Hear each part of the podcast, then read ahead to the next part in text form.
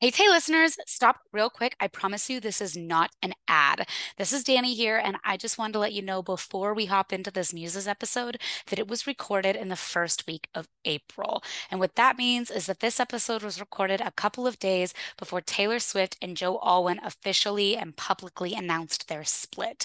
As a result, there might be some content in this episode that isn't entirely up to date, as in there definitely will be, and it's not reflective of our feelings of Taylor's relationship relationship now and not necessarily reflective of her relationship with Joe Alwyn. So, just so everybody is fully aware, this episode was recorded over two months ago before the announcement of the split of Taylor Swift and Joe Alwyn. Okay, let's jump right into it.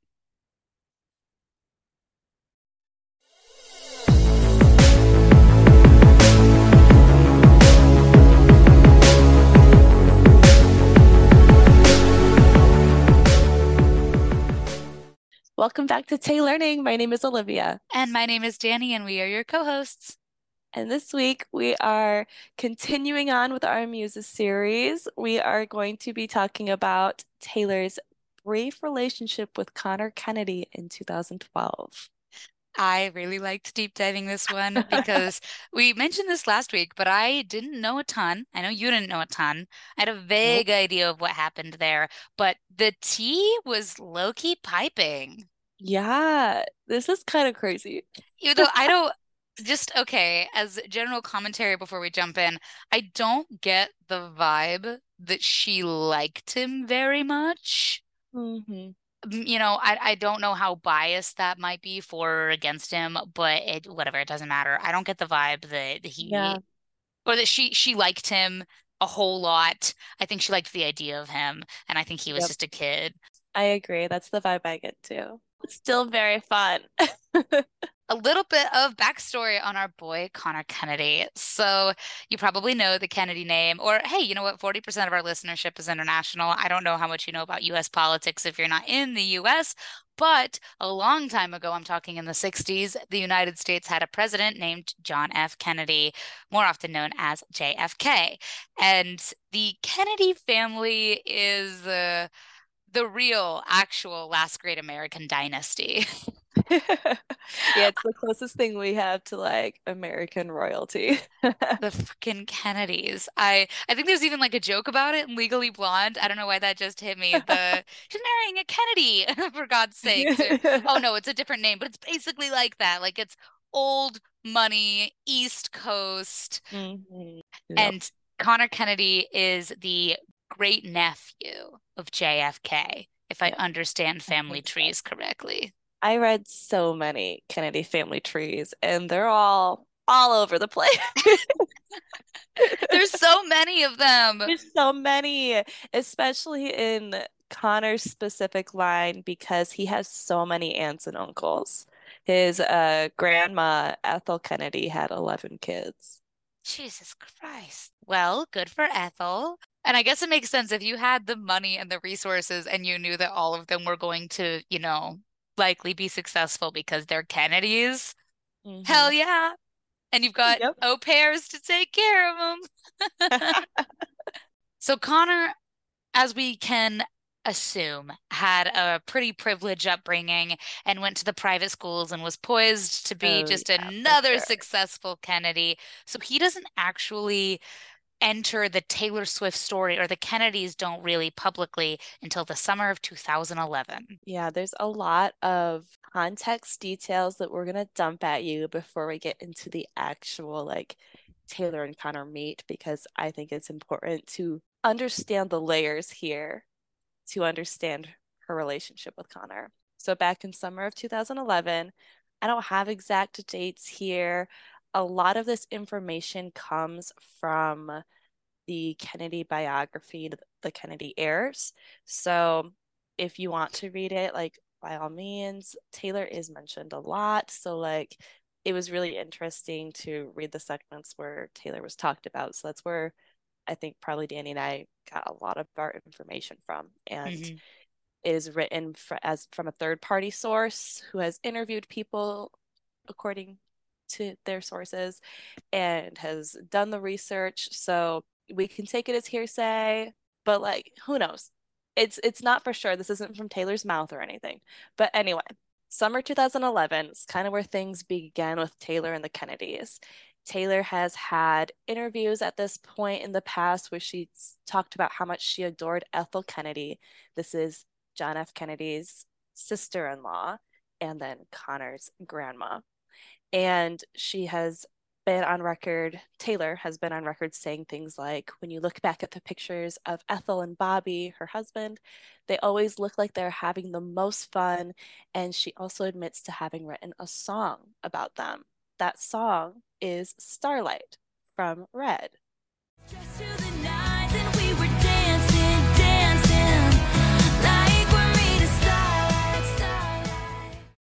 And the secret message for Starlight is for Ethel you know? And it makes so much sense when you listen to that song too like i met bobby on the boardwalk summer of 45 we could have 10 kids and teach them how to dream. She like idolized this like sweeping romance in the kennedy family and she's made this public.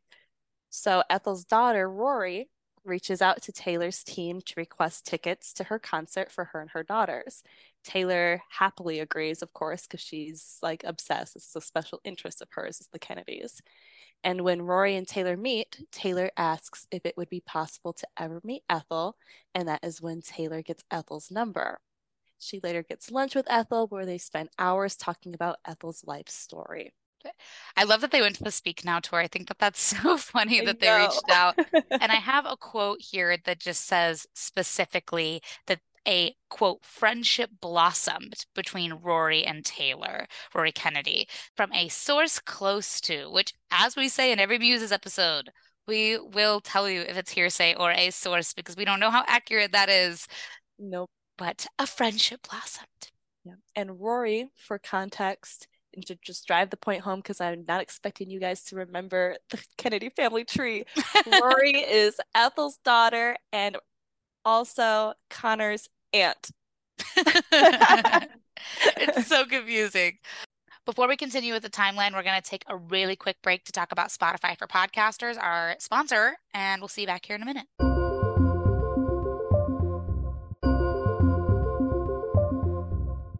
Okay, so it's October 3rd, 2011, and the New Yorker posts an article titled You Belong With Me. And it is an article about Taylor, quote, turning teen angst into a global empire. and in the article, she talks about how when she's at home, she spends a lot of her time off with band members, friends, and family, going out for coffee, dinners, and that she loves to watch TV. She likes to watch Teen Mom, CSI, which she guest starred on, by the way. And she specifically notes History Channel documentaries and says, quote, I'm just so obsessed with the whole history of JFK and RFK.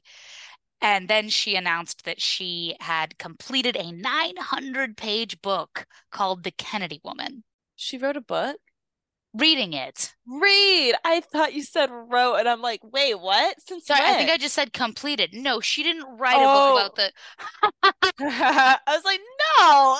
Could you no imagine way. if that just flew under the radar? I wish you guys could see, have seen Olivia's face. I was like, why do you look so confused? I know 900 pages is a lot, but like, she's not dumb.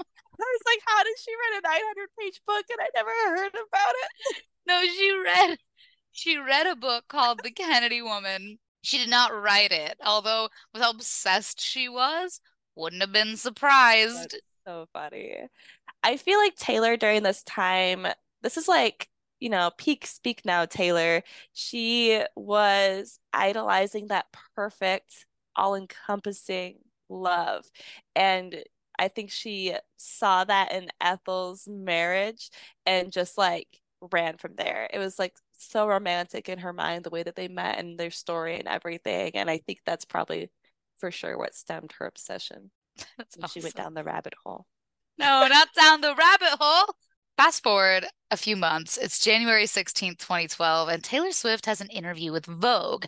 It's called taylor swift the single life. I fucking hate that shit. Uh, where she says, quote, the only time in my life I have ever been starstruck was meeting Caroline and Ethel Kennedy. I got to spend the afternoon with Ethel a couple of weeks ago. She is one of my favorites because you look back at the pictures of her and Bobby and they always look like they're having the most fun out of everybody. This it's like the second time that she's publicly come out and been like, I'm obsessed with their love. Want a love like theirs. Well, I guess the Ethel must have saw it because on January 20th of 2012, Taylor appears on the red carpet with Ethel Kennedy at the Sundance Film Festival for the documentary Ethel. She was reportedly invited by Rory, and at the event, Ethel invited Taylor to come to her home for 4th of July weekend. Taylor's first 4th of July weekend. Did you see the pics of Taylor on the red carpet for Ethel? Yes. She just looks like she's going for like a walk, like a casual Central Park stroll. And she looks cute, don't get me wrong, but I was like, oh, that is not what I'm used to for red carpet, Taylor. So funny. Listen, it's her Kennedy era, okay? She could dress however she wanted. She'd be respected because she was in her Kennedy era. Uh, so this is another just context point. Has nothing to do with Taylor. Trigger warning. yeah, trigger warning um, for sure. Um, on May 16th, 2012, Conor's mom, Mary, dies, and it is ruled a suicide, which I'm sure was extremely hard for her entire close family, Conor especially. So while it's on pretty good authority that Conor and Taylor didn't meet until later, there were some rumors going around that Taylor acted as a shoulder to cry on around the time that Mary Kennedy passed away. So don't know how true that is. They are sources, so I don't necessarily think that it's true, but that is what was flying around, so we got to mention it. And we find out much later in the Kennedy heirs that RFK said that Taylor was a good distraction for Conor. But in the Kennedy heirs, it also says that Patrick Kennedy, I don't know where he fits in this fucking family tree right now. I got uh, it. Don't worry. It's kind of interesting that rumors were already spreading that they were like uh, dating because in the Kennedy heirs, it was confirmed that Taylor met Conor on July 1st, 2012, when Taylor arrives at the Kennedy compound in Hyannisport, Massachusetts, Ethel's house important context the kennedy heirs was released in 2019 so there's a lot of stuff that didn't get unearthed until eight years down the line so Crazy. anyway but people Crazy. to say anything to get a tabloid so yeah who knows if like everything the kennedy heirs is true honestly because like a lot of it is source based and the author does quote in their like source section that a lot of the rumors that they got were from close to the person's sources or whatever, and that they asked to remain anonymous. So who knows? Who knows? Who knows? Anywho, Taylor shows up in Hyannisport and she's at the Kennedy compound. And this is where we enter two new players into the story. One, Conor Kennedy. Conor Kennedy, son of Robert F. Kennedy Jr. and Mary Richardson. Robert F. Kennedy Jr., Conor's dad, is the son of Robert F. Kennedy Sr., nicknamed Bobby, and Ethel. So, you know, more just drilling this family tree into your mind. Ethel is Conor's grandma. Enter Patrick Schwarzenegger, son of Arnold Schwarzenegger, actor and former governor of California, and Maria Shriver, who is a Kennedy. And Patrick and Conor are cousins. Pretty sure Maria is not in Ethel's tree. She's in a different one, but they're cousins. And the, the Kennedy family is like really tight knit too. So like even distant cousins, like you guys are cousins. You guys are at family functions. Like it's a very close knit family. Taylor reportedly hangs out with Conor, Patrick, and some of like, you know, the younger teenage, young 20 year old Kennedys. They hang out on the beach, they go swimming, they're drinking, playing flashlight tag and Taylor and Patrick reportedly had instant chemistry. Not Conor, Patrick. yeah, we see in the Kennedy heirs quote, Taylor and Patrick would hold hands and walk off on their own. She with her head on his shoulder, and she he would lean in and kiss her on the lips. The relationship was never like officially confirmed to any tabloids, but there were photos that were released, which caused a lot of speculation. Yep. The next day, because she's there for the weekend, she's there for Fourth of July weekend, so she's staying the night. July 2nd, she plays Starlight for everybody on her guitar after lunch, and Ethel loves it. It makes her feel young again. Um, a couple days later, on July 4th, paparazzi catches some of those photos you were talking about of Patrick and Taylor like hugging. And Patrick later tweets, Had such an amazing day. Best 4th of July I could ask for. I just realized that 4th of Julys are so important to the lore of Taylor Swift. And I'm pretty sure we're going to the show that is the closest to the 4th of July. Oh my God. Yeah. so That's I wonder, crazy. we're going to be involved in the lore. Hmm. anyway, well, I guess not the closest. We have to make it to that Friday night show somehow. I know. oh. Well, if you're wondering what the hell happened to Patrick, it was all for naught because he did have to scamper back to work. Yep. Even Kennedy's got to work. Yep, he was an actor like his dad. so the week of July 23rd is when Patrick apparently leaves for work. So Taylor starts spending more time with Conor Kennedy at Mount Kisco, New York. And then I have an excerpt noted. The Kennedy heirs, that biography does detail some of their get to know each other ventures. So I'm going to read a little excerpt directly from the source, the Kennedy heirs. Quote, of course, Conor was still deeply grieving his mother. This was an especially dark time for him. Taylor was saddened when she heard the details of how Mary Kennedy had died. She was close to her own mother and couldn't imagine how Conor was able to go on after facing such tragedy. She admired his strength, his resolve. Then, when getting to know him, she began to understand just how many life threatening allergies had impacted his young life. He didn't confide in her to elicit sympathy, but Taylor's heart went out to him just the same. She also recognized his vulnerability. Quote, I'm not as crazy about sunsets as the rest of my relatives, he told her as they sat on the beach and watched the vivid colors splash in the sky. Sunsets feel sad, like maybe the end of things, he said. I like the beginning of things better. Though he was four years her junior, she couldn't help but recognize his quiet maturity. When she asked about the dark history of tragedy in his family and what he may have learned from it, he said he'd come to the simple conclusion life is messy. It sounded like an observation of a kid who'd seen a lot, but been through a lot and had stopped trying to make sense of it. Rather, he just decided to accept what he couldn't control and move forward despite it, much like so many of his Kennedy forebearers who'd seen the worst life had to offer yet persevered despite it. Also, he hated being alone, he said. The idea filled him with terror. Quote, I've been surrounded by family from the time I can remember, he told her, according to one account that's how it is with the Kennedys. You're always with the Kennedys. You grow up constantly surrounded by the Kennedys. So when you're alone and there are no Kennedys, it's terrifying. I don't know how to do it. Okay.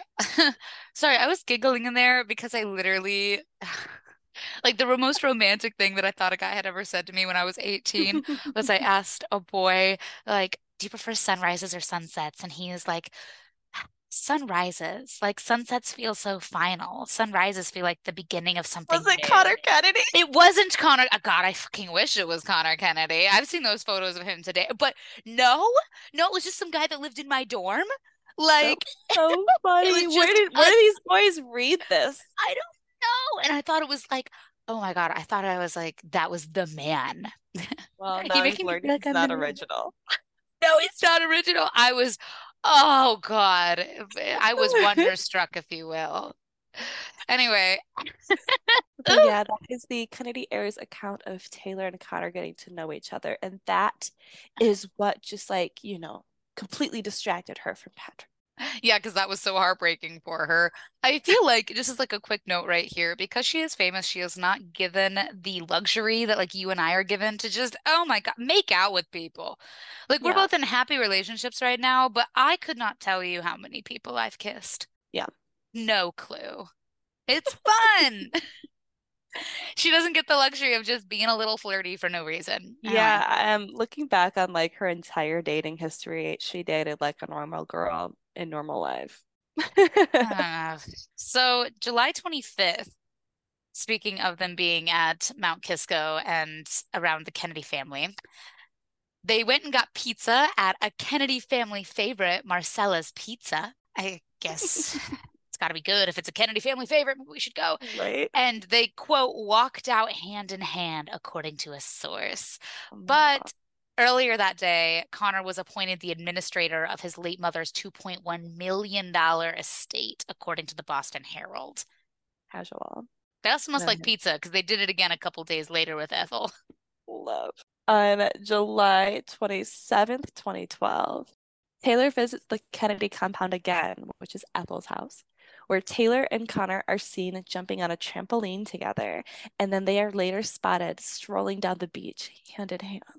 And apparently, they slipped out the back door of the party, headed down to the beach, and romantically strolled holding hands, and then joined a group of his friends at a pizzeria again with the frickin' pizza. And a source said he found her a seat. It was very sweet. She was laughing and talked with a lot of little kids. On the 28th, they went sailing.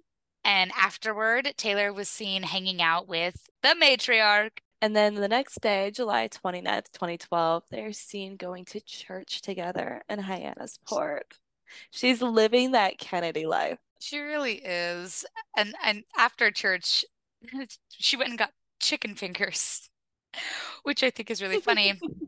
but a quote said that she was smiling a lot and looked happy and that they were touchy feely, according to the New York Post. So I don't think we gave this context earlier. At the beginning of this summer, when they met in July, he was 17 years old. She yeah. 22. He turned 18. I think his birthday is the 24th of July. Yes, he turned he turned 18 on July 24th. And uh, the next day they started to see each other. Oh, so, it's so bad. It sounds so bad. The press uh, did give her a lot of heat. yeah. That. So she's 22, he's 18. I guess we can like probably debrief about how we feel about it after everything because I do have opinions. So that is important context that I forgot. Also, Patrick was 18 too. So like well, yeah, we'll talk about that in a bit. Yeah, but... context that completely just went over my head. Yeah, me too for some reason. I have it in my notes later to point out that the press was giving her shit for this, but um I will also. But we'll get there. So August 1st, 2012, Ethel, Conor's grandma again, is asked about Taylor one day becoming a member of the Kennedy family, and she responds, We should be so lucky. Rory also said, She's a great friend of all of ours. And then said, She's awesome and we love her. Ethel also noted that she was not the matchmaker between them and wanted the interviewer to know that. And then, according to the Kennedy heirs, the uh, whole beginning of August, they kind of talk about like commentary from the family. Apparently, Conor's dad reportedly says that Taylor's a good distraction for him. He needs it right now because of his mom recently passing. Also in August, Conor's uncle reportedly says, quote, I couldn't resist pointing out to the group that the girl in the bathing suit walking down the path to the docks was Taylor Swift, who was then dating my nephew and probably already composing the song about their breakup. Well, gross. Well, on August 3rd, 2012, Taylor Swift takes matters into her own hands because, in maybe a girl boss move, maybe a crazy girl move, I do not know, she bought the home literally right next to the Kennedy compound for just shy of $5 million. She sure did. And if you want to look up the Addy, it's 27 Marchant Avenue. in Hyannisport. And Ethel Kennedy, who you know, is at the Kennedy compound told the New York Times that she was, quote, happy that they'll be neighbors. She's thrilled. So funny. Because in contrast, Conor's friend says later of the incident, reportedly in the Kennedy heirs, Quote, Conor liked Taylor, don't get me wrong, but this business of her buying the house on the Cape made him nervous. After all, it was just one property away from the compound. It seemed as if she was getting a little too attached, spending five million bucks on a house just to be near the guy. I mean, I'd panic too. I would But, also like, panic. I would also be crazy if I had just if I had Taylor money and I I could. I mean, I say that I would panic, but I told my current boyfriend two weeks into us like talking that I would move across the country for him and fall in love with him. So like I guess I I can't really condemn Taylor here. Uh, yeah, no, I guess I can't either. I can't talk shit. I've come on a little To her, like, what's five million dollars? What's five Yeah. million dollars to Taylor Swift? drop in the bucket. And even so, and we'll break this more down later, I think that a lot of this had to do more with idealizing the Kennedy lifestyle than Mhm. wanting to be physically close to Conor. But we'll talk Yeah. about our feelings about it at the end. Is it the wedding time? I do have like a brief thing right before the wedding, same day of the wedding. They're seen at the beach together. She's in this like high-waisted red and white polka dot bikini, and there's some like, you know, paparazzi shots of them holding hands. This is like morning of the wedding. And then we're at the wedding. Do you hear wedding bells, Olivia? Because oh I do, and so did Taylor. Oh my You know what? I'm just gonna let you unpack this because the Kennedy heirs lays it all out for us, and Yeah. this was drama. Yeah, the Kennedy heirs does a really good job of like telling the story, I think. So So we'll paint the picture before she begins unpacking. It's the middle of oh. August 2012. Kyle Kennedy, don't know where the hell she fits in, and Liam Kerr are about to get married at the Fairmont Copley Plaza in Boston. And there are conflicting reports about how this night went down. But the Kennedy heirs tells Yep, the Kennedy tale. heirs tells at least the Kennedy side. So, quote from the Kennedy heirs. On August 17th, a bit of a wrinkle would present itself in this new Kennedy romance when Conor's cousin Kyle, daughter of Vicky Gifford Kennedy, Michael Kennedy's widow, married a fellow named Liam Kerr. According to Vicky, who had gone on to a quiet, unassuming life while raising her children after her husband's death, Conor sent her a text an hour before the wedding reception at the Fairmont Copley Plaza to say he'd forgotten to RSVP. He wondered if he and Taylor could still attend. Vicky said no, absolutely not. Later, she would explain that she feared Taylor's presence would detract from the attention rightly due to her daughter on her special day. Conor and Taylor showed up anyway. As soon as everyone present realized who Conor's date was, focus shifted from the bride to the Grammy Award winning pop star, just as Vicky had feared. Upset, Vicky went up to Taylor, introduced herself, and asked her as nicely as she could to leave. In return, Taylor gave her a long stare. Quote, It was like talking to a ghost, Vicky said. She seemed to look right past me. She and Conor then just breezed right by Vicky and went on to enjoy the festivities. Quote, Vicky told me that was complete bullshit, said the reporter Gail Fee.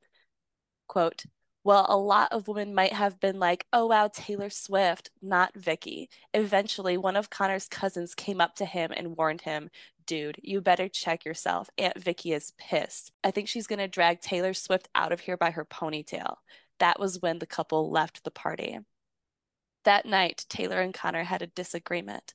Apparently, Conor had misrepresented the situation and told her that they'd been invited to the reception. She said she would never have gone had she known that they were crashing the party. How could you do that to me? They apparently got past it, though. So that is the Kennedy take. And there's another Kennedy take because on the Today Show, which this was like the next week, but it's still rehashing what happened on this night. Kathie Lee Gifford, who was in attendance of the wedding and obviously in relation with the Giffords, uh, Kathy Lee and Hoda, if you're familiar with that show, said, quote, Conor had emailed Victoria Kennedy or texted her or something like that, like an hour before, and said, see, here's the thing. He had not RSVP'd. So she didn't even know if he was coming or not. She heard that he might be, but he'd gotten in touch with her an hour earlier and said, basically, can I bring my girlfriend? And a beautiful sit down dinner that had been planned for months. And he goes, no. She said very nicely, please do not come. you know. And because guess what? Well, they came.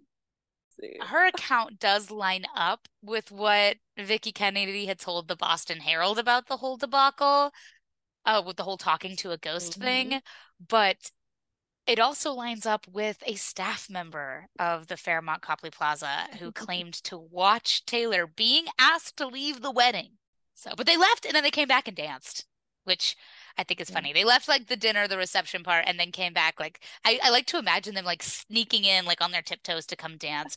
but that's just what the source said. Again, I wasn't in attendance of this wedding. I guess that my yeah. invite must have been lost or something. I forget who saw this too, but um someone reportedly saw Taylor kind of standing in the hall outside of the wedding, kind of like awkwardly waiting there. And like Conor was inside talking to family. And when he came out, he like grabbed her by the hand and then they left together. I have some feelings about this whole wedding debacle. I totally believe that she was asked to leave. And quite frankly, I would follow the lead of my date, whose family it is. So I, you know, like. I, yeah, I would too. It's his family, it's that wedding. If he says it's going to be cool, I believe that they argued about it. And mm-hmm. I also believed that because she wanted to make things work, if they did end up going back to the wedding, if they left and went back, and I was freshly dating a guy that I really liked or wanted to really like, and he's like, no, no, no, it's okay. We can go back for the dancing. I would probably blindly believe him too, but she yep. got the heat from this. Tabloids were saying Taylor Swift deserves a swift kick in the ass the whole situation it's just such a shit show like shitty for him for not rsvping but he was an 18 year old boy like he doesn't know shit about weddings he doesn't know how weddings work you know, this is his family. He always goes to parties with his family. I, I'm sure he didn't think about it. There's nothing malicious on his end. There's nothing malicious on Taylor's end. Nothing malicious on the family's end for telling her to leave. It's just complete shit show. And if I were Taylor, I also would have followed his lead and we would have argued about it later too. I also understand when I hear the line of like staring back at me like she was a ghost or or like I was a ghost or whatever. I can imagine Taylor's complete like shell shock of being asked to leave this wedding that you just walked into. But more importantly, like that was so out of fucking line for Vicki Kennedy to do. You pull aside Conor and you say you both need to leave. You do not put it in the hands of the date. RSVP. You yeah, don't put it in Taylor's hands. That's not her fault. Yeah. It doesn't matter if it's Taylor Swift if you don't get mad at the date she is blindly following the person but mm-hmm. especially um, like um there's some more context that's given by the kennedy heirs because apparently taylor called ethel specifically to apologize so quote she explained that when Vicki asked her to leave, there was so much pandemonium going on around her that she had completely misunderstood her. Chaos always happens, she said, whenever she walks into a room full of strangers, and that's why she appeared to be so blank eyed. It's also why she stayed. While Ethel was sorry about it, she couldn't take it seriously. Quote, There are so many more important things to worry about in the world, she said, spoken like a woman who's known real problems. Don't worry, kiddo, she reportedly told Taylor there will be plenty more days in the sunshine. God, Ethel's obsessed with her. Such a grandma like reaction to like family drama of like people younger than her. She's right. like, it's not that deep. it's truly not that deep. And again, as an event planner, if somebody showed up to a multi-million dollar wedding and tried to fuck up my seating arrangement that I've been working on for months. I would also be mad. But like they didn't need a meal. They just wanted to be there for the vibes because they were kids. 22 is a yeah, kid. They wanted okay? to celebrate the wedding. Well, Taylor's rep at the time, Paula Erickson, who she switched out for Tree Paine in like 2014, but Paula Erickson vehemently denies the account, saying, quote, there's no truth to that. Taylor was invited to the wedding and the bride thanked her profusely for being there. Because I'm sure Conor got her there by saying we were invited. Conor thought he, I mean, Conor was invited and he likely had a plus one. He just mm-hmm. didn't RSVP because he didn't know how weddings worked. So, like, I don't think Taylor would have agreed to going had she really known that like it was last minute. I bet he had told her weeks prior, like, oh, we have that wedding on this day, we have that wedding on this day, we have that wedding on this day. And he just like dropped the ball on RSVP. Yeah. And I also could imagine Kyle Kennedy, a young woman, probably, you know, likes Taylor Swift's. I don't know. Yeah. 2012 was a weird time for people liking Taylor Swift, but I believe the account that she was like, "Thank you so much for showing up." I believe that for it was sure. The mom that was mad. It was always Becky. Yeah. always the mother of the bride who's angry. Mm-hmm. Speaking from yeah. experience, always all the stories make sense. They're all valid all in their own ways. Everybody has a reason to be upset. And like Taylor being mortified after this too. Like she literally did speak now. well, the frustration with her didn't last long from the Kennedy clan because Taylor, Conor, and a few other members of the Kennedy family did go visit the grave of Mary Kennedy, Conor's mother, just a few days later in Hyannisport, according to the Associated Press. And also, the Associated Press reported that Taylor and Conor were holding hands and she was consoling him as the group bowed their heads in prayer. And it was also reported that her and Conor hung back at the grave and she helped him to like clear off the gravestone and wipe the brush off of it. So, you know, she's doing that supportive girlfriend role beautifully. On September 6, 2012, Caroline Kennedy admits that she listens to Taylor Swift's music and enjoys it, specifically Love Story, and says that Love Story reminds her of Mitt Romney. That's weird. That's suspicious. She doesn't even call it Love Story. She calls it Romeo. She's like, I love Taylor's song Romeo. Sure. Okay, girl. Taylor's song Romeo. But she wouldn't be bringing up Taylor Swift if the whole family was mad at her about the wedding still. September 15th, Rory Kennedy says that Taylor is, quote, very sweet and that she loves her. So the, the Kennedy family is so chill with her. They're talking about her every opportunity that they get. And they don't need to clasp to fame or relevancy. They're the fucking Kennedys. Yeah. Taylor, too, like, I guess this is kind of a detail that I missed earlier. So in the Kennedy heirs, it says, quote, Happily, Taylor managed to pass with flying colors on the historic Kennedy tradition of being tested to gauge her mettle. Over the years, countless others have been forced to at least try to rise to the occasion of being able to compete with the Kennedys in their athletic and competitive world. Quote, you know what she really is, Ethel later said of Taylor? She's game. She had never sailed before. She sailed. She had never dragged before. She dragged. She played everything else everyone else was doing and was good at it and no fuss. So, like, Taylor was like just down to just be a part of the Kennedy family. So, I think that kind of I think that makes why sense. everyone's so obsessed with her. She was like down with the family traditions and was just like fun yeah, they still have really positive feelings about her even months later. She must have really done well at all of the Kennedy family games. Yeah, I mean, she wooed them with Starlight. yeah. I mean, it's a pretty good way to win someone over, right? Like write an entire beautiful song about the relationship. In the year 2012, people didn't think that Conor and Taylor had split until much later than this time. But we find out via the Kennedy heirs well, yeah. we think we find out, you know, this is account eight years yeah, later. Yeah. It's a month's deviation. Who cares? But we are under the understanding from the Kennedy heirs that at some point in September, Taylor and Conor parted ways. And the Kennedy heirs, it says exactly, quote, in September, Conor ended it with Taylor. She was disappointed. Thinking that they'd share a future together, she'd actually started doodling Taylor Swift Kennedy on a notepad just to see how it looked, and it looked pretty good. Luckily for her, though, she had new music being released and wouldn't have much time to think about the end of her fun thing or summer fling. We also have from the Kennedy heirs quote, Conor liked Taylor, don't get me wrong, but the business of her buying a house on the Cape made him nervous. Yep from a source to the Kennedy heirs. And quote, Conor's just an 18 year old kid and wasn't ready for anything super serious, but Taylor is looking for her soulmate, and it kind of freaked him out how strong she came on, an insider close to Conor said.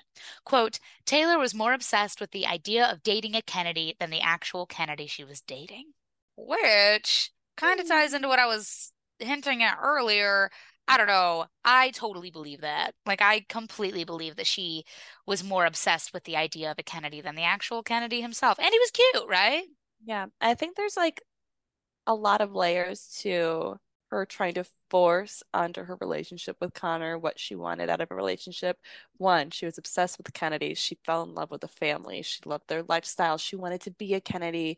And it wasn't like her, at least the, the, impression I get is she wasn't just like grabbing onto the closest Kennedy to desperately be a part of the family. I don't think it was like malicious on that level, you know, like mm-hmm. I think she did like him. And she also is a young woman who has been through a serious heartbreak at this point. This is post Jake Gyllenhaal.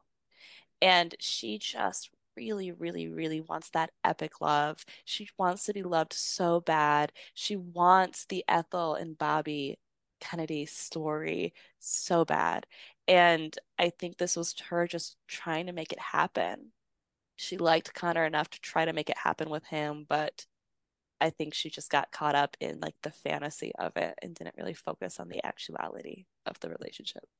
So October 1st, 2012, which again at this point they might be broken up if the Kennedy heirs is correct, but they might not be. We don't really know.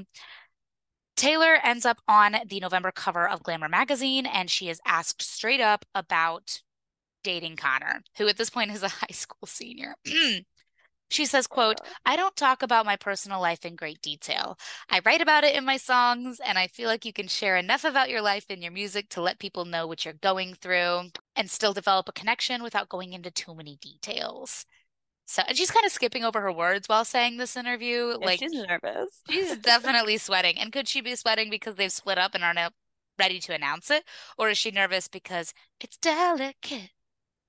yeah, she's done a lot of hinting during this time of like, I don't talk about this stuff, but like, um, listen to my music and maybe you can figure it out.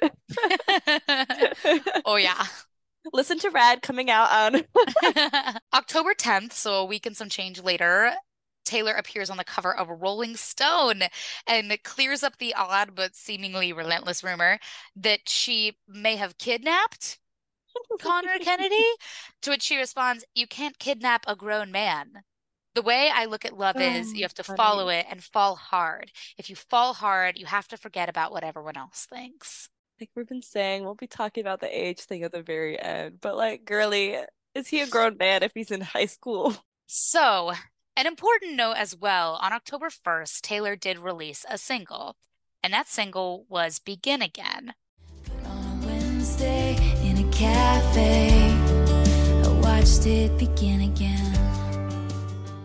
which we'll talk about songs at the end, but I want to note that for now because Taylor is on a single promotion cycle. Primarily, We Are Never Ever Getting Back Together, which at this point is number one song in the world and was really showing she was breaking out from pop. Her but first number again, one. Yeah, her first, her first ever number one. So she's on her album promotion cycle for Red. And Conor attends the premiere of HBO's documentary Ethel alone in New York. Nowhere to be seen. No Taylor Swift. Nope. And that's like, I think in my brain confirms that they broke up in September. She would have gone. Especially since she loves Ethel and Ethel loves her. Yeah. Yeah. For sure. So rapid firing. It's October 22nd, 2012. Red is released. Red. Eh, eh, eh.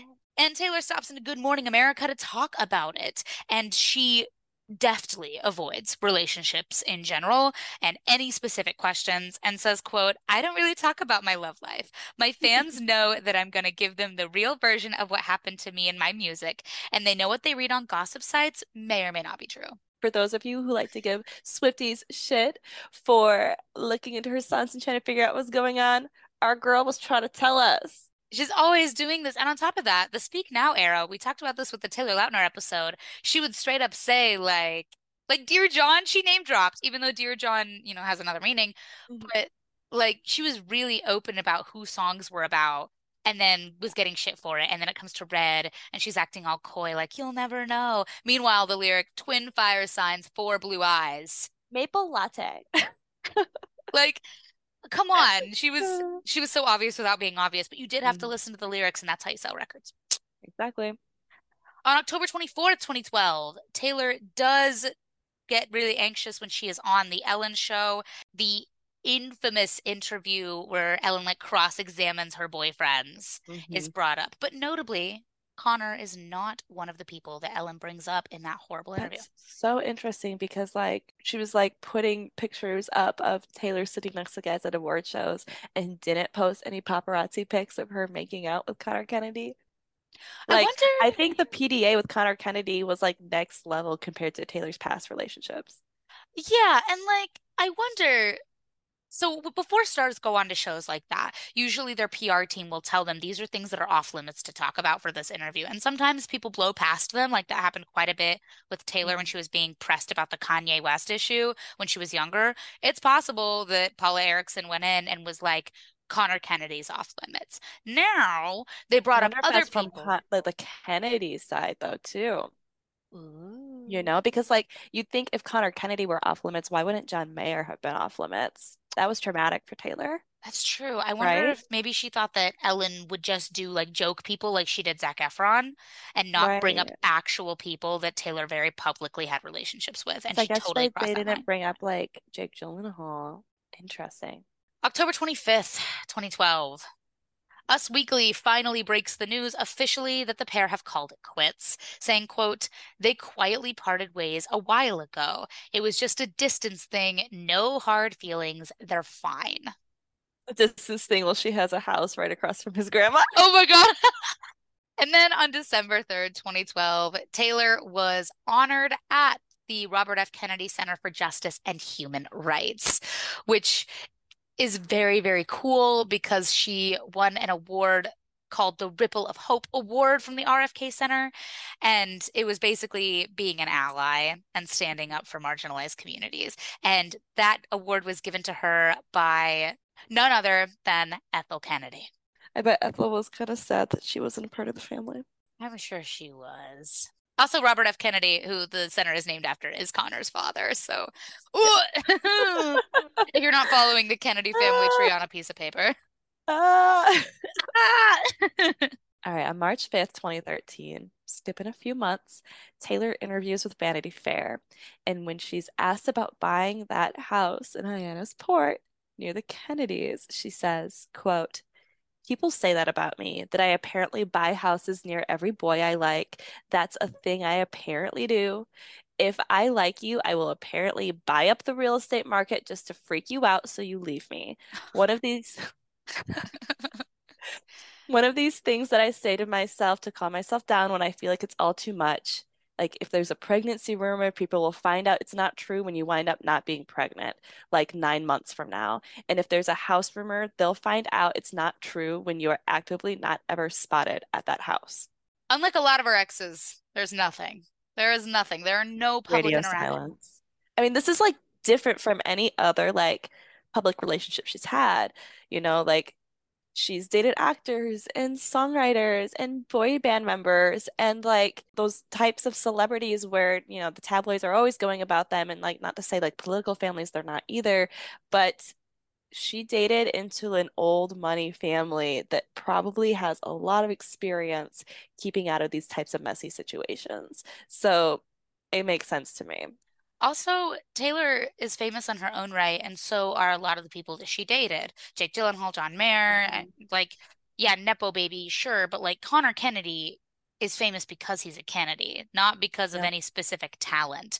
Like yeah. he doesn't even have a Wikipedia page, for God's sake. No. So it's not like they'd see each other at award shows or galas. No, she could very easily avoid him. Which is what she seems to do yeah, the very last paragraph regarding Taylor Swift and the Kennedys, and it regards Conor too, basically where they are today, according to the Kennedy heirs. Quote, today, when Conor looks back on the first summer after his mother's death, he's grateful to Taylor Swift. She helped him through a tough time by bringing to it a little bit of romance and just a touch of Kennedy melodrama, which he had to admit was actually fun. For her part, Taylor looks back on it as that special time in her life when she got to experience, at least in some small way, getting to know members of the fabled Kennedy family that she had so idolized. Quote, it was one of the best times of my life, she has said. So let's talk about where Conor Kennedy is at today. First of all, and I think this is the most important note, he's a babe. He is a hottie, an absolute smokestack just throwing it out there. Kennedy's got them golden genes. but beyond that, he's 28 now. And he revealed on social media last year that he had enlisted in Ukraine's International Legion after Russia's military forces invaded Eastern Europe. Interesting. I know we have Russian listeners. I know we have Ukraine listeners. Hi, Um, none of this is personal. Just throwing that out there right now. But Conor did say, quote, I know the story is coming out, so I want to say my piece first to make the best of it and encourage others to take action. This was on October 14th, by the way. Like many people, I was deeply moved by what I saw happening in Ukraine over the past year. I wanted to help. When I heard about Ukraine's International Legion, I knew I was going, and I went to the embassy to enlist that day. He said that he had only told one person in the United States about the enlistment and only gave one person in Ukraine his real name. He didn't want anyone close to him to worry, and he didn't want to be treated any differently there in Ukraine because he's a Kennedy. I didn't know that. Yeah, that's what he's off doing now. Seems like a seems like a good dude. Again, he's hot, so my bias is there. Good dude. from uh, from what I can tell, right? No one's no one's going to hang out with Conor Kennedy. Yeah, no one's saying like he is a fucking asshole. but he's like not famous enough for anyone to do that for oh. for free tabloid points. Like, if I were like at a bar and Conor Kennedy was there, I think he looks like just an average unfamous person. That is just a hot white guy. You know? And like the, all the pictures of like Taylor and him dating, he looks like the most average like high school crush. you know? True, but he is just like he's good looking. He, he's not average looking, but he doesn't look like a celebrity in my brain. You know, I think I just have a type. I think it's just like the beard and the strong jaw and the strong eyebrows. Like oh, so I just think it's a type thing for me. He's got big ears. Look at those things. Look at his ears. So funny. Anyway, I still think he's a babe. I think he's a hottie. I mean, yeah, he's not like he's not like this drop dead, unrealistically gorgeous model ass looking person, but he's a good person, and I think that mm-hmm. that matters. That's I think that's I why agree. I think he's so hot is because I was reading like his interviews or whatever talking about defending people, and I was like, oh my, oh my, want to defend me? Just kidding, Matt, if you're listening, I love you. So now that we've kind of finished the timeline and see where they're at, we'll talk about what we always talk about at the end of the muses, which is the songs that they actually inspired. And I want your opinion on something, Olivia, because I noticed a really sharp difference in her style between the Speak Now era and the Red era.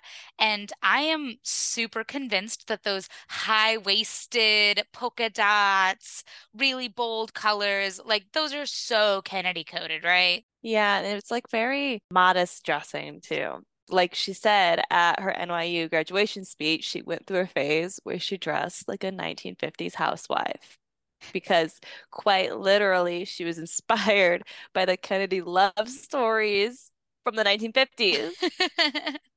they looked great on her. Like she had so much influence on fashion at that time. The high waisted shorts had come back and the bold mm-hmm. colors were really coming into style at the time. Like she was on trend for sure and starting the trend. But those red tour outfits and the way that she dressed during that time, I am so convinced was inspired by that New England old money look. I can see it for sure. I guess we should start with the song that everybody always says is about Conor Kennedy, but I don't think it is. Begin again. So I used to think it was about Conor Kennedy because, like, it's what made sense, right? You know, like she dated Jake Gyllenhaal and Conor Kennedy, and every negative heartbreak song is about Jake Gyllenhaal. So, like, therefore, the positive ones have to be about Conor Kennedy, right? that was my thought too. Tell me why you don't think it's about him.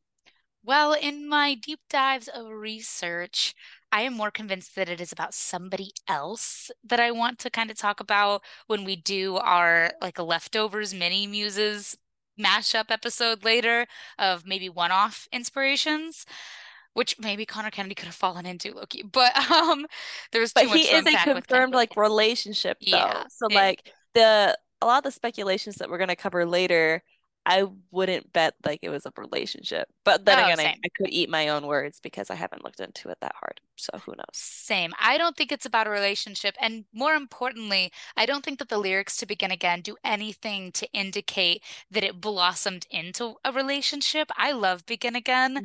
And my idea from that song is that it's literally just about having hope for the first time. And that doesn't mean that you're Yeah. falling in love and dating that person. It could just be the first time that you see a guy that's not a dickhead. And when Taylor's talking about Begin Again, she said back on the news cycle in 2012 that the first song on the album and the last song on the album were about the same guy. And she wanted those bookends, which is so easily misinterpreted that Begin Again was written about Jake Gyllenhaal, because we know State of Graces, Twin Fire Signs, mm-hmm. Four Blue Eyes. But the part in Begin Again that's about Jake Gyllenhaal is all the shade. He never did. Like that's what that Yep. is. It's about him, Yep. kinda. So Yeah. I don't know. The secret message for that song, the liner note is I wear heels now. And people are like, oh, this is so about Conor Kennedy because he's so Yeah, much wear taller than heels with him. Yeah. Where they at? She wore her dumb little ballet flats. Yeah. That's it's bad evidence just because Conor Kennedy is taller than her by a bunch and Jake Jiggle Hip Gyllenhaal uh isn't. If you haven't listened to our Jake Gyllenhaal episode, I highly recommend hopping over there just for the context of why Danny keeps calling him Jake Jigglehip. It just it just sticks. It's stuck in my brain. It's permeated. Jake Jiggle Hips. Anyway, So funny. I just don't think it is. I love Begin Again. I don't think it's that deep. And she released it as a single on October 1st. So if we're going to on October 1st, 2012. So Yeah. if we're going off of the Kennedy heirs' account of when they broke up, if they did break up in September, why would she immediately release a single? And it's about watching it begin again for like the first time. And let's think, she broke up, or her and Jake Gyllenhaal broke up in 2010. And this is mid 2012. She dated people for sure in that year and a half. Oh Taylor yeah. was desperate for love. She she was going on dates. Yeah, she was going on dates or even just like having positive experiences with male peers. That could be enough to reignite your okay, they're not all that bad. But a lot of people think it is. I'm just I can't wait to tell you all that you're wrong. Amazing. Another one that I've seen people say is about him that I also disagree with is Stay, Stay, Stay. And I said, stay, stay, stay. I've been loving you for quite some time, time, time. Again, I think it suffers from the same thing that Begin Again does, is that in that it's one of the few positive relationship songs on Red. However, I think the dead giveaway is the liner note, which is daydreaming about real love. This isn't a real thing. You know, like no. I mean, she could have like imagined somebody while like putting these scenes on, like on the relationship, but these weren't real occurrences. No, I don't think so. I've always heard Stay, Stay, Stay, which you know I'm not a very big fan of, but I've always listened to Stay, Stay, Stay and heard it as a Taylor wants somebody that's so in love with her that she can be totally out of pocket Mhm. and it's still romantic somehow and they're still together. Like not everything she's ever written is entirely autobiographical. I mean, Folklore and Evermore are living proof of that. But I've also heard that and I'm like, interesting. Okay. I think it's just it's a positive song on a heartbreak album. So another one, and I guess I kind of buy into this one, I don't know, is Everything Has Changed. I know since yesterday, is everything has changed. Because the liner note is Hyannisport. An important note, she misspells Hyannis. Yeah, I She- looked into that Yeah. and I can't think of any real good reason why she would misspell it. The misspelling is H-Y-I-A-N-N-I-S. The only argument that I have seen is that it's intentionally misspelled to be like a big flashing light to Dianna Agron, who a subsection of the fandom thinks that Taylor had a really close relationship with, whether it be platonic or more than platonic. There is a group of people who think that that's her like flashing a light. Now, I'm not totally convinced of that, but we'll deep dive into those relationships later on more importantly, she's done this before. Why did she say the when you came to my show in SD when the show was in San Jose? I will say for this liner note in particular, Hyannis Port, I did open up my OG Red booklet and take a look. And the I in question, the extra I in the beginning, is in the word I. So it's not just like a random capital I and a random other word. It is the pronoun I. It could be intentional, very, very much so, but also could be a formatting error that just didn't get caught because it was the pronoun I.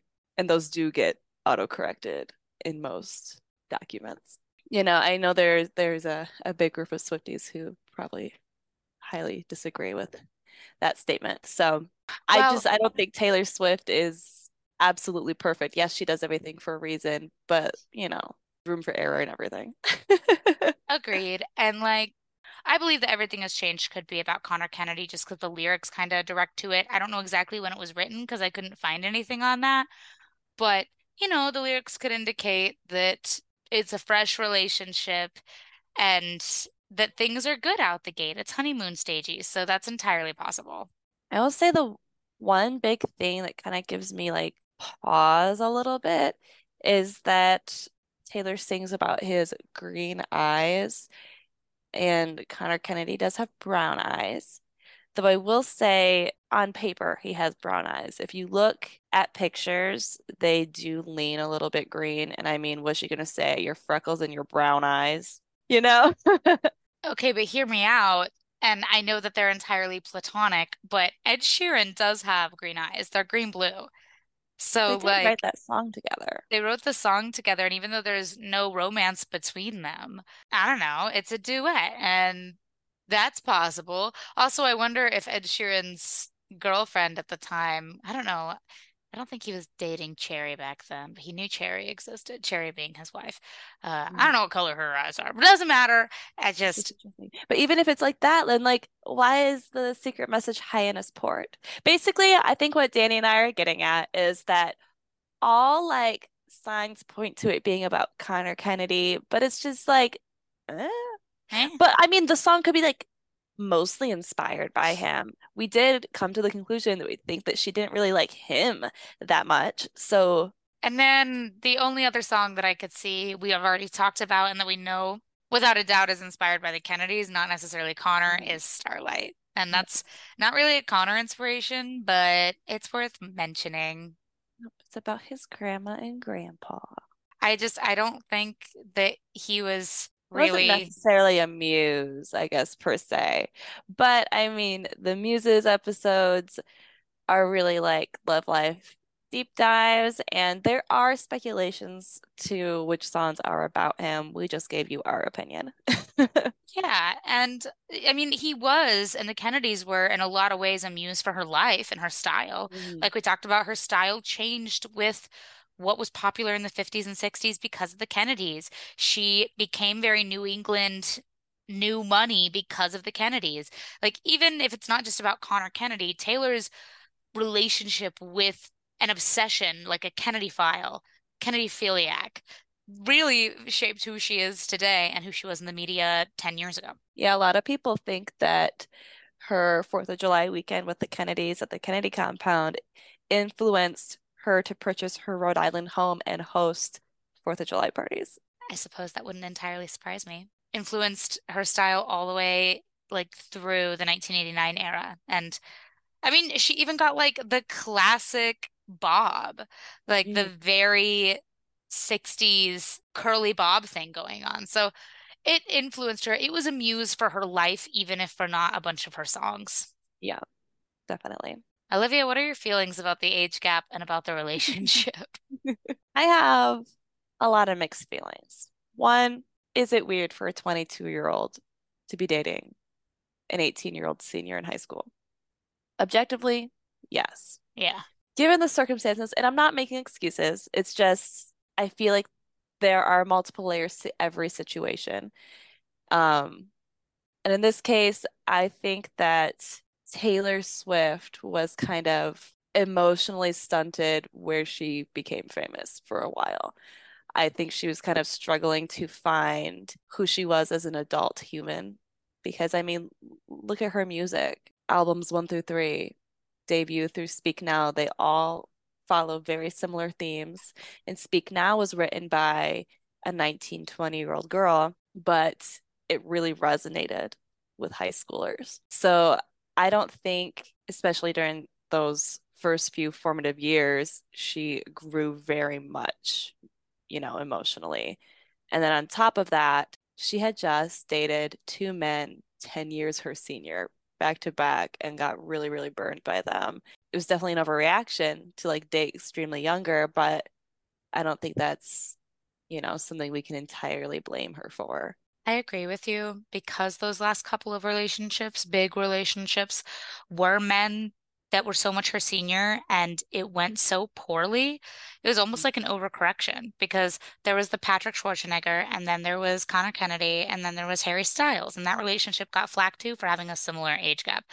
I just think that Taylor's comfort place in being with other people particularly romantic like romantic relationships are a comfort spot for her or she wanted it to be. And what she was learning through tests was that older men were not a comfortable place for her so she overcorrected and went younger. And like yes it's weird for you and I and for most of the listeners of this podcast if you're 18 and you're dating a 22 year old that's Mhm. weird. Because in our normal life, when you're at 22, you have graduated college, you have gone through those, you know, formative experiences that that 18-year-old person has not gone through yet. Whereas Taylor just like didn't. She she left high school and made music. And it's just when you're in fame circles, it's not the same. I wish I could say that it were. It's just not. With that, while I generally think it's kind of icky, I don't think that it was her trying to be manipulative. I think that she, like you said, was a 22 year old with the mindset of like an 18, 19 year old again. She stayed there, frozen, dust collecting on And her uh, pinta pear. to just drill it into the ground. Taylor Swift at 22 dating Conor Kennedy at 18 is not the same thing as John Mayer at 32 dating Taylor Swift at 19.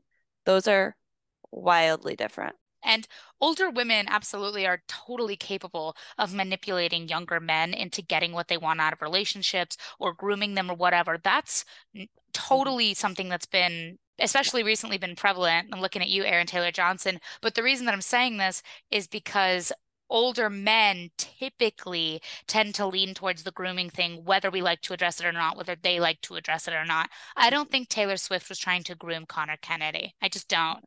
I think she just had a very young mental state. Uh, what'd you Tay learn this week?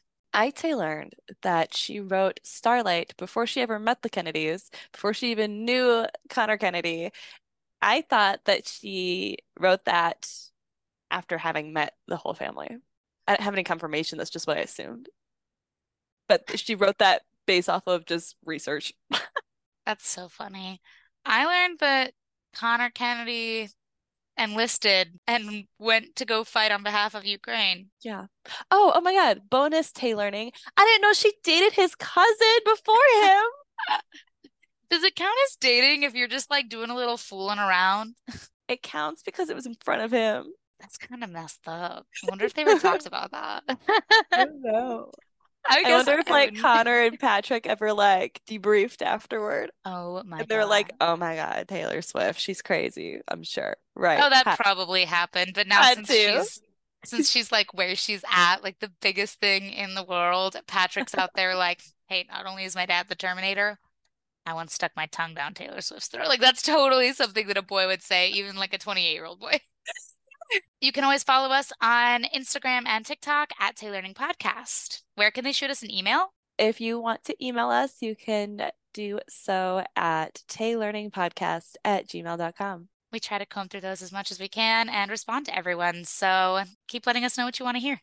Yeah, we love to hear what you guys think. We love to hear how excited you are for certain things that we mention. We'd love to hear your opinions on things that we've talked about in episodes. So, like, if we do a ranking episode, we'd love to hear your rankings as well.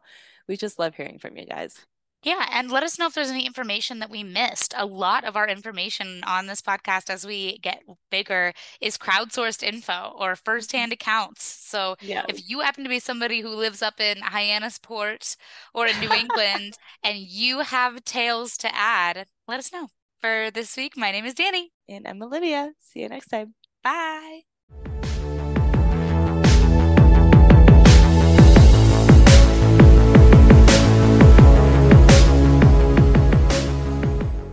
Taylor visits the Kennedy. Kennedy. The Hello. Connerty compound. I said Cade Cop earlier instead of Cape Cod. Too many like K sounds. I know the alliteration is gorgeous, but it's really Ah. annoying. Anyhow,